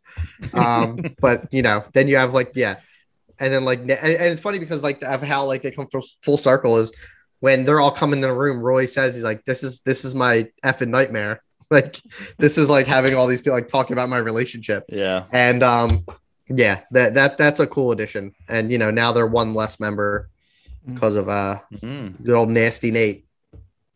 Nate the great. Um, um i had some yeah, thoughts uh, on oh go ahead. yeah go ahead. Yeah. No i was gonna i was, I was just gonna, gonna say, say I had a couple more I, I, just wanted to run through my thoughts on each of the the characters and kind of you know how they evolved in season two. Uh, Ted loved the drama that was added with uh, the anxiety attacks. Um, you know, I thought they portrayed it pretty realistically. And um, as someone who has had them before, uh, I I feel like a personal connection there. So I think uh, they did a really good job with it, uh, not just for drama's sake, but also to to add in that it's okay to talk with people about it because that's the only way you're going to get through it. Um, and you know, on that note, they they introduced Doc Sharon, and I didn't think uh, at first I didn't like her. Uh, I felt kind of hesitant towards her, like uh, Ted did. And as the season goes on, as with every character on this show, you grew to love her, and it's like, oh man, I'm gonna miss her pull by the end. Yeah, yeah, they do. They absolutely pull you in. So wonderful story, send off with her too. Wonderful send yeah, off with her. Perfect. Really was. Uh, Ted's story and and uh, by proxy Doc Sharon's story. I really like those. Uh, Beard, I kind of already talked about. Um, Roy and Keeley. I really hope that they make it. Uh, I think that they have a, a, uh, beautiful relationship going on, and there's been personal growth for both of the characters. I just, I really hope that they don't split them up, which is kind of. They were mm. hinting at that as as Keeley, you know, starts her new career towards the end of uh, the season. Um, yeah, I was just I was going to cut in really quick because I, yeah, I, yeah. I know Chris had some thoughts on this one too. I think that's for me the not it's a low point of the show, but I think it's just an underdeveloped point of the show. Mm. Um, I think for those two, it, it seems like they don't know what to do with them, you know, and they kind of strung it out a little bit, like you were saying. So, I mean, obviously, I want those two crazy kids to stay together forever, and you know, um, but at the same time, I it wouldn't be surprised, but it seems like it's you know the way it's left especially because they do two jumps at the end in the last episode it seems like it's hinting at there could be something here where both of them might need to do some growing or find out if this is if this is it or not Mm-hmm. Hans, I know you had some thoughts See, about the relationship. I, I'm not like a huge like fan of the Roy Keel. Like I like them together, but like mm. I think just in terms of like I guess to I guess to add a little thing into like I, I agree with Harry's like I feel like they may not have known what to do with them. I, I think they're going to split them up, and I think like Roy's like Ooh. you know I I think they they put a lot of attention into the fact that like at the photo shoot when they were kind of confessing everything going on now you find out like the whole jamie telling keeley he still loved her was a little like just him he said like he explained he's like funerals like bring out like i'm not good at them like and i kind of just like may have just yeah. said that and you know i think roy's gonna i, I think introducing um phoebe's teacher was a little something like i think roy's gonna um you know have a little a little relationship with her um Ooh, which i'm i'm fine nice. with I'm fine. Oh! I like her character. I would be all right if Roy ended up with her and not Ju- and, and wow. Juno. I'd be okay with that. Um, I think it'd be different. And I and I think like you know this is a, like it's not outside of the realm of a a, a, a typical like kind of show like this where they're gonna split up the main characters at some point. I feel like I don't think they're gonna stay together because you gotta add like kind of like that spice into it. So I think they mm-hmm. are like gonna start season three um separate um, whether or not to get back together, I wouldn't be surprised. I, but um, I think you're gonna kind of see Keeley and her new job, and Roy's gonna either feel neglected, and you know they're gonna break up, and he's gonna have have a have a go with uh whatever I forget her name, but yeah, Phoebe's teacher. Well, he does he does have two tickets, and teachers do have off in the summer, so. Oh, See, I didn't even, I didn't even I didn't even good put points. that connection in. So I'm just, I'm just shipping nice. it. I'm just shipping it for you, Hans. that was you know, good. if you want it to happen, let's let it happen. See, for me, I have a different.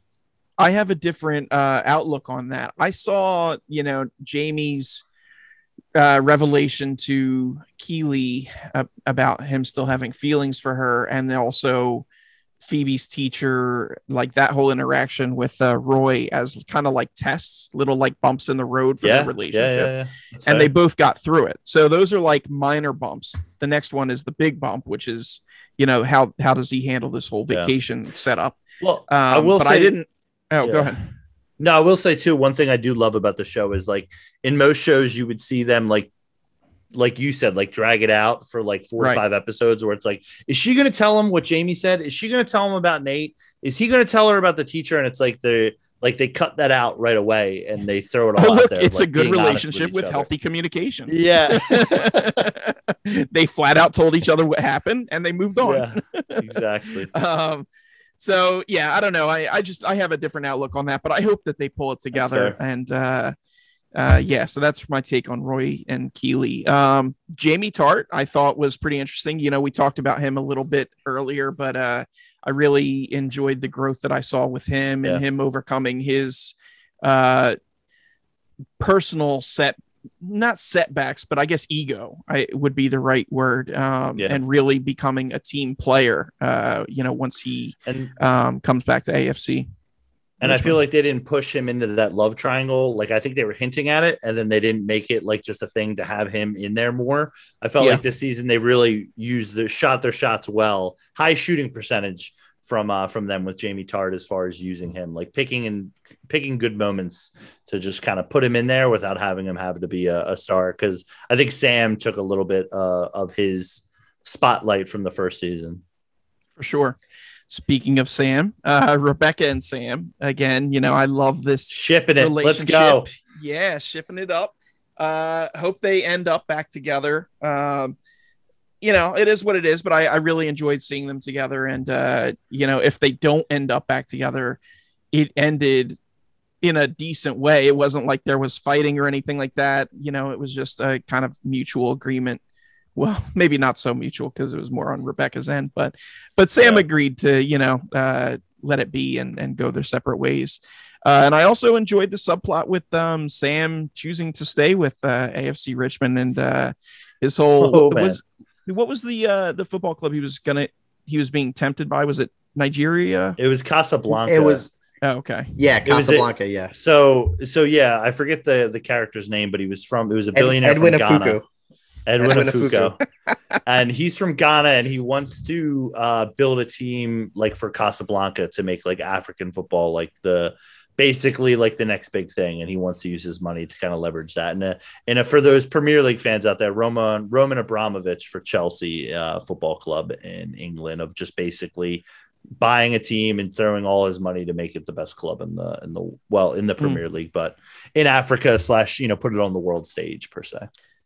Well, I I was really unsure of which way they were going to go with this, but I'm so happy Sam chose to stay because I think he's a great character, and I didn't want to see him, you know, uh, go end up elsewhere. But uh, you guys had some uh, some points to talk about with uh, his choice to stay.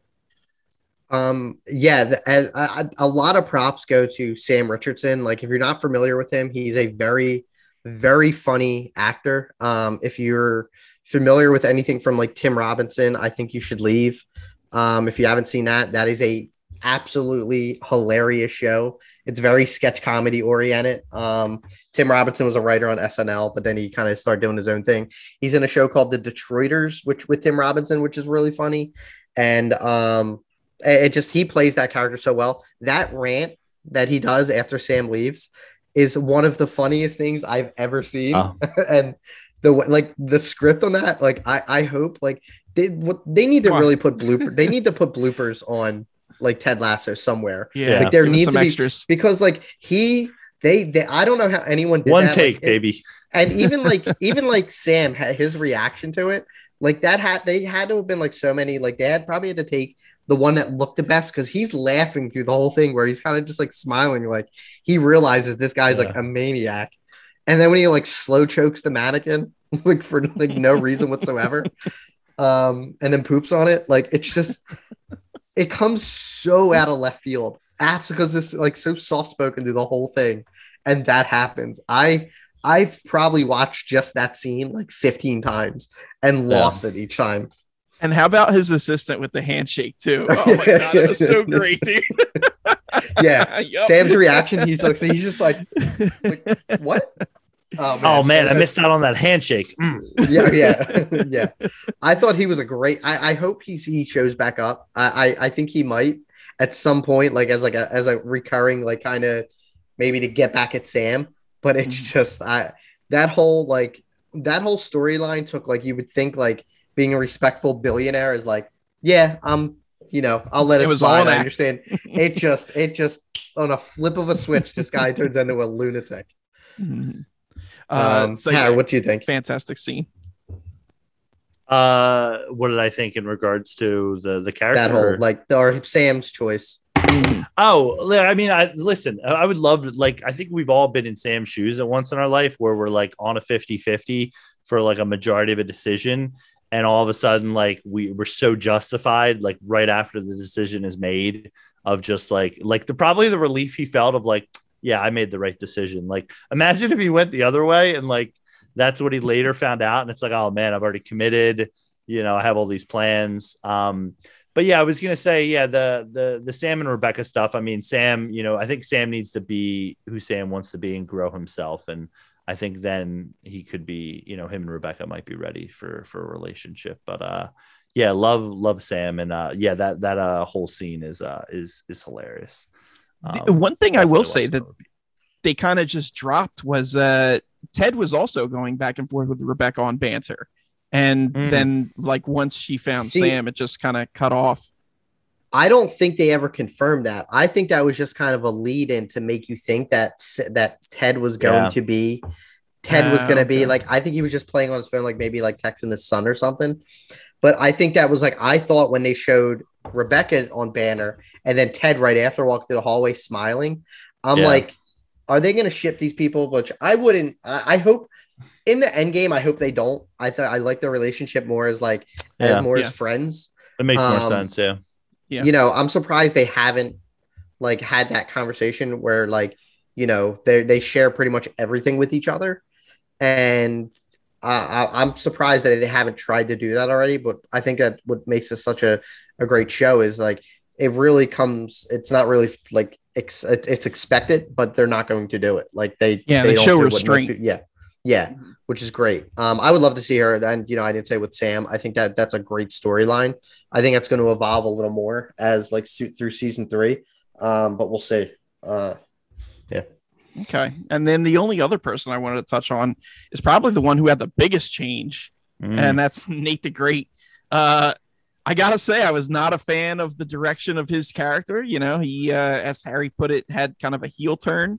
Um, but I will say, even even though I don't like seeing him be the bad guy and you know hateful and and all that stuff, it is interesting that they threw in the touch of like this self this deep self-loathing that he has where like you know when he's going out shopping for suits with Keeley and like you know he he gives her a kiss and then she rebuffs him or whatever he's like looking in the mirror and he just like spits on the mirror because he he has that hatred like why did you do this wrong? And you know yeah.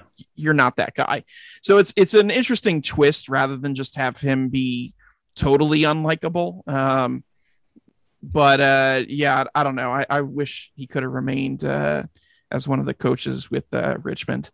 Um what are your guys thoughts on nate's turn here? I hate him now.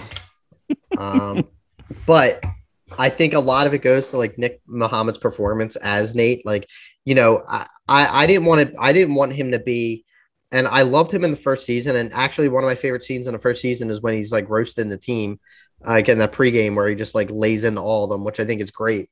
Mm-hmm. Um, one thing that I did notice that I think, I think actually Nick Mohammed tweeted out about this was like a lot of like you can see his kind of evolution to um, what is it, West Ham? He goes to West Ham's yeah, like, yeah soccer, Ham like United, yep. like Rupert's team, and you see it like through like of how like how insecure he feels like with the relationship of his father and you know his relationship with Ted. And I never noticed this is there's only there's two scenes I think. The one scene where before he grills the team in season one, um, is the only scene until uh, Nate gives him like basically tells him how he really feels at the end of season two, where it's just those two characters alone.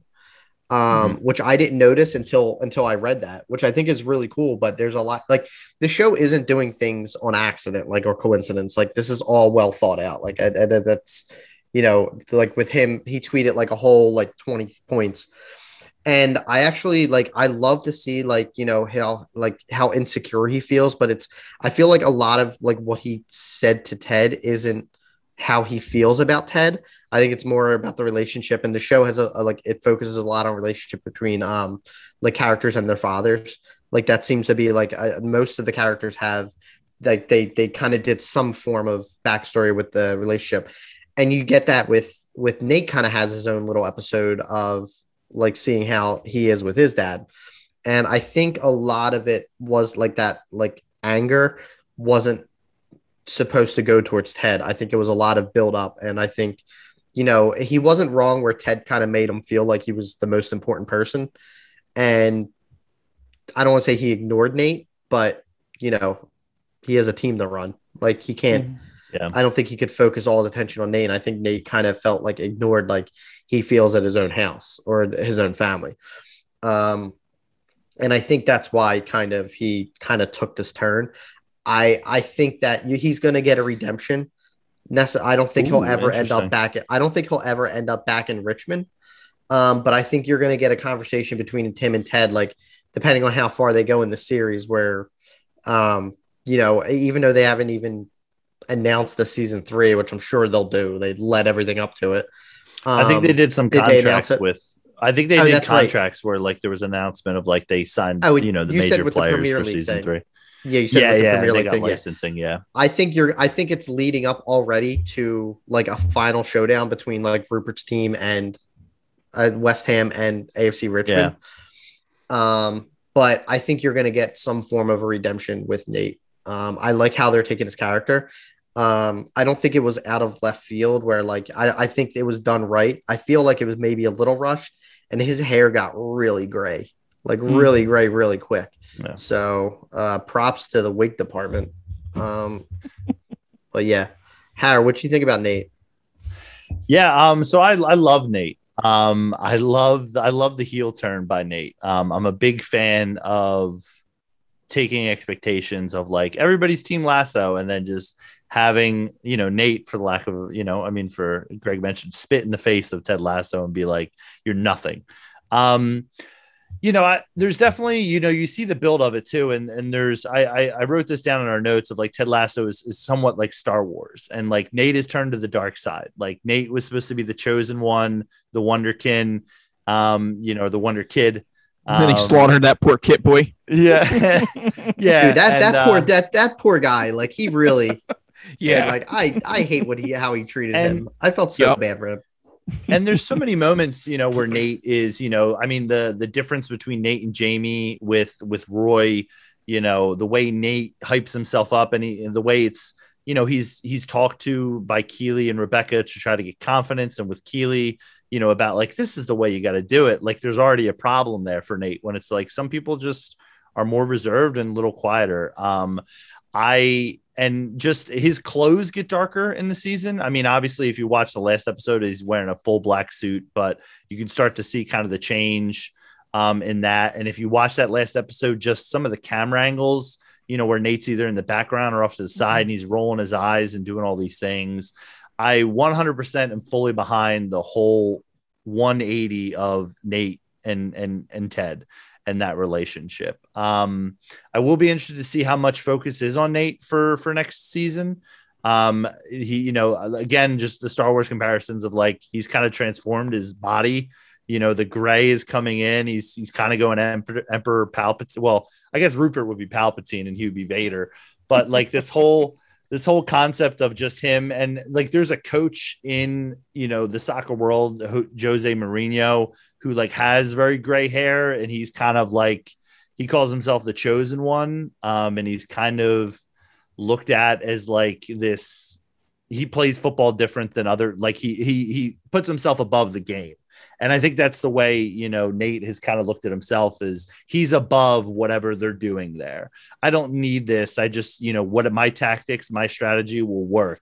Give me the players to do it. You know, these players aren't built for it. He mentions it. You know, it's just more soccer terms, but 100% love it. Um, excited to see it. Excited to see the back and forth you know, like Chris said, I think there'll be a hyped up moment where, you know, in the Premier League, you got to play the teams twice. So unless you're talking about a cup game or something like that. So there at least is going to be two interactions where West Ham has to play AFC Richmond. So um, very excited to see where that goes. Very invested in Nate's story.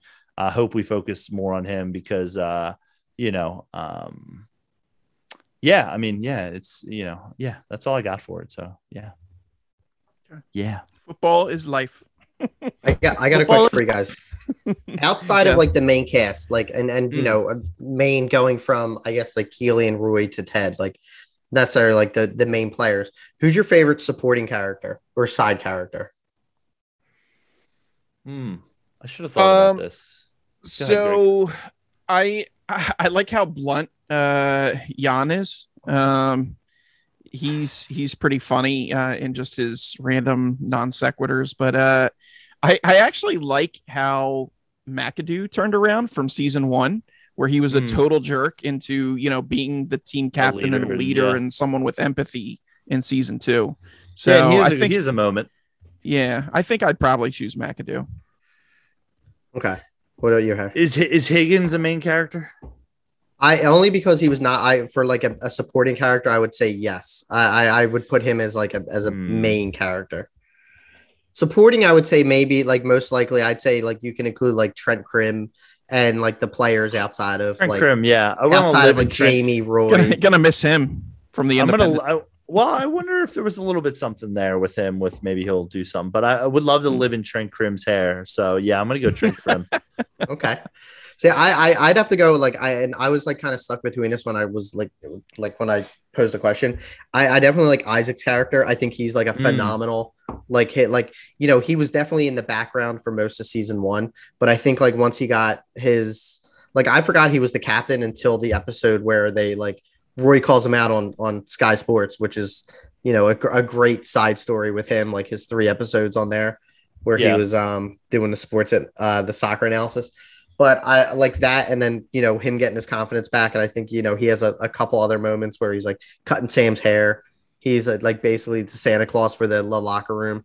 And, you know, the last season, I think he, he definitely is, he, he, he isn't just like a, like a, I feel like he's like, like a tough character, but he's so funny in terms of like when, you know, Zero calls out the fact that you can screenshot pictures and he's like the first to like yell. He's like, yo, he's like, that's copyright infringement, bro. You can't do that. and it's like, like what?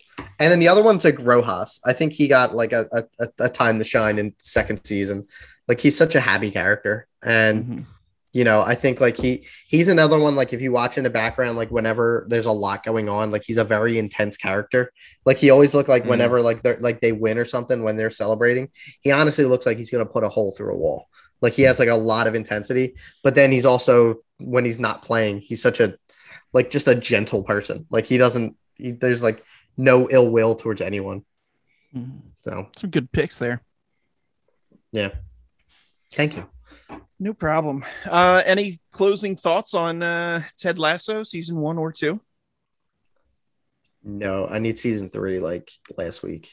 I know. See, I started watching as season two was starting, so like I didn't have to wait, and now yeah. it's gonna be like unreal. like yeah. my my favorite I, meme going around is the fact that it's like like I think it was a lot of people like saying like they wake up and like it's a picture of the one guy from the sports analysis or where he says like I miss Roy, and that's like been going around where it's just like my feeling when I, there's no new Ted Lasso. uh, uh, well, oh, go ahead.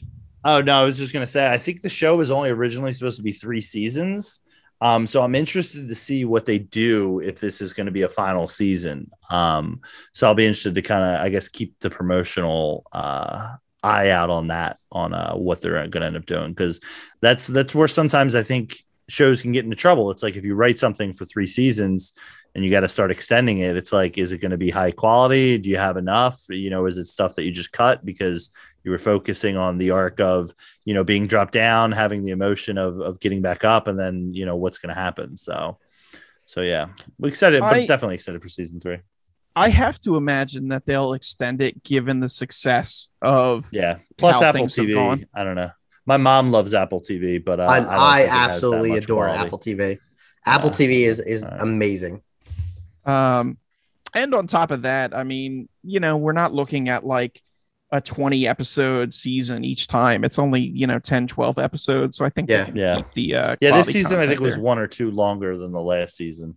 Um, yeah, that's why he had like some of those like filler episodes, like the Christmas one and yeah, the beard one. But yeah, I honestly like. I'm glad. I like when shows have an ending. Um, even though you know I've I've mentioned before, like my one of my favorite shows, Lost. They kind of dug themselves in that hole where they're like, we're gonna go four seasons, and then they had to you know, got renewed for two more. Now they're like, now what? So whatever. Well, if you guys are not watching Ted Lasso, I don't know why you just sat through a spoiler review of it, but yeah. uh, go out and watch it, please. By Get all means. Don't, I don't think get out of the three, to Nate. Yes, don't get attached to Nate. I think out of the three things we talked about by far, this is probably the one we would all recommend the most. Correct? Hundred percent. Absolutely. Yeah. So, uh, okay. Um, so that was it as far as that stuff goes. Uh, is there anything else we're watching that we just want to touch on real quick? Hans. Um, yeah, I'm actually I I've actually went back. I'm I'm doing a lot of old re-watches or not oh. re-watches, but watches for the first time. Um, I'm actually probably after we record this going to finish up the second season of Broadchurch. If you have not Ooh. seen that, that is a fantastic show. Oh, you're David in, Tennant. Guy. Uh, dude, I love it. We love it. We're on. The, we're literally on the last episode of season two. Um, so um, a very good um, a drama with Olivia Colman and two Doctor Who's. Um, I don't yeah. think really anyone like there's a, I mean David Tennant and Olivia Colman, I think they were the two biggest names in it. Um, but great show. Um, I know Greg and Greg, me and you have watched Midnight Mass. Um, mm-hmm. so we're done that. Harry has not watched it, but um, without digging too much into spoilers, um, Mike Flanagan. It's a I, I he basically I feel like he runs Netflix now because he has so much content on there. Um, very in the league of like Haunting of Hill House, which is my favorite show that Netflix has produced outside of like Ozark. Um, but yeah, I would suggest that. But definitely going back, like I think next after Broadchurch, I'm going to hit up The Wire and see. Uh, oh, look that. at you! I know. Never wow. watched going through either. the going through the Harry hits. I love it. Yeah. So what about what about you guys? What do you got? Hair. Um, so yeah, so I was gonna say I did a couple trips to the movies. Uh, you know, obviously didn't get out for Halloween Kills because I was seeing The Last Duel and Bond, the new Bond film. Uh, great bow on uh, on the series. So if you're a fan of any of the other Daniel Craig movies, my next uh, go to is getting the wife to watch all of them, um, and then uh, have that. Um, Last Duel, uh, a lot uh, like uh, Kurosawa's Rashomon. Uh, it's a story kind of told like that. It's obviously it takes place in the 1300s. Um, just kind of this uh, old tale about a, a woman who um, basically was was you know assaulted and uh, you know um, her story uh, to try to get out to the world um, you know and how that went back then and still shines a light on issues we have today um, so yeah kind of a little bit of a downer but um, you know has has some moments in it. And uh, succession just came back. Uh season uh three just started on sunday on hbo uh just dropped uh fantastic show picks right up where season two left off. Not going to jump in any spoilers but if you haven't seen succession on hbo it's an absolute hilarious drama filled time uh of a family um i guess a rich family trying to deal with uh the fall of uh, you know not a fall of an empire, but their father is basically looking to which which of the kids he's going to turn the keys over to, and they're all fighting for the attention of that. So 100% would highly recommend the show. Um, again, if you've seen Lasso or if you've seen Squid Game and you're looking for more recommendations, highly, highly recommend that. By the time you probably finish the first two seasons, you'll be right in line with near the end of season three because um, it'll drop. I think it's like 10 episode season. So um, highly recommend that. And then I know, you know, we'll probably hopefully be talking about in the next episode, but Dune drops out soon. So if you're looking for a movie to go see, definitely that. Papa, what do you got on your uh on your smorgasbord of content? Hmm. So as Hans mentioned, I also watched Midnight Mass, and I would recommend that. I thought it was uh pretty good. Um, uh, watch very... that after you watch Succession, but just that's my opinion. Dude, Succession's uh, very... two seasons. Midnight Mass is like seven episodes. Yeah, it's a it's a quick watch, and you don't uh, need a second season. Yeah. Dang very me. creepy uh lots of um human drama in it as well as uh you know some supernatural goings on that uh you find out as the season progresses. But um yeah definitely recommend that. Uh but i would say squid game is better so watch that first uh if you haven't seen squid game. Um that's it as far as oh you know what? There is one other tv show i watched which is uh well i say tv show but um the movies that made us just dropped some new episodes on Netflix. Oh, nice. absolutely love that show. Uh, basically, if you haven't seen it, it takes each episode takes one movie and it's kind of like a whole beginning to end making of the movie, but done very tongue in cheek style. They they interview cast and crew. Uh, you know, there's a little bit of uh, comedy, but um, but it's uh, it's pretty informative as well. And uh, one of the recent episodes I just watched was on Aliens, the second Alien movie, and um, very very interesting. Found out some stuff I didn't know. Um, so I would say check that out if uh, if you're a fan. And they do all kinds of stuff. The the most recent season mainly focuses on like horror and sci-fi, although they do have a coming to America episode. But um, I mean, they do all kinds of movies. They've done, you know, Jurassic Park and Dirty Dancing and just all kinds of stuff. So highly recommend checking that out. Uh, and then as far as movies go, just kind of trying to dig my heels in with uh, horror stuff as it is the month of October. Uh, most recently, I watched the original. Yeah, absolutely. Uh, I just watched the original 1931 Dracula starring Bela Lugosi, and then uh, um, the original Night of the Living Dead from the 60s. Uh, so, so my wife was very disinterested as uh, she walked by seeing me watch black and white movies. Media but, uh, turn off for my wife as well. Yeah, but they are classics for a reason. So uh, I recommend uh, doing some Halloween watching of your own and going checking out some spooky movies. But that's it for me. Um, you guys have anything for the peeps, uh, Har? Yeah, thanks for listening. Uh, you know, I hope some of the recommendations we've had here at the end give you some content. If you've, uh, you know, if you stuck with us and watched uh, a garbage Halloween movie and uh, some quality uh, Netflix and Apple TV content, so um, you know, hopefully you get something else to throw on your plate. Um, let us know what you're watching.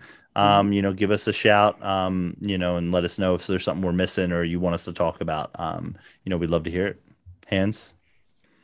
Um, no, uh, you know, follow me on Twitter as I as I promote it every week um, for uh, Sixers updates on Ben Simmons. And you're gonna um, live tweet the game tomorrow? No, I'm probably gonna be too angry. Um, right. We'll see.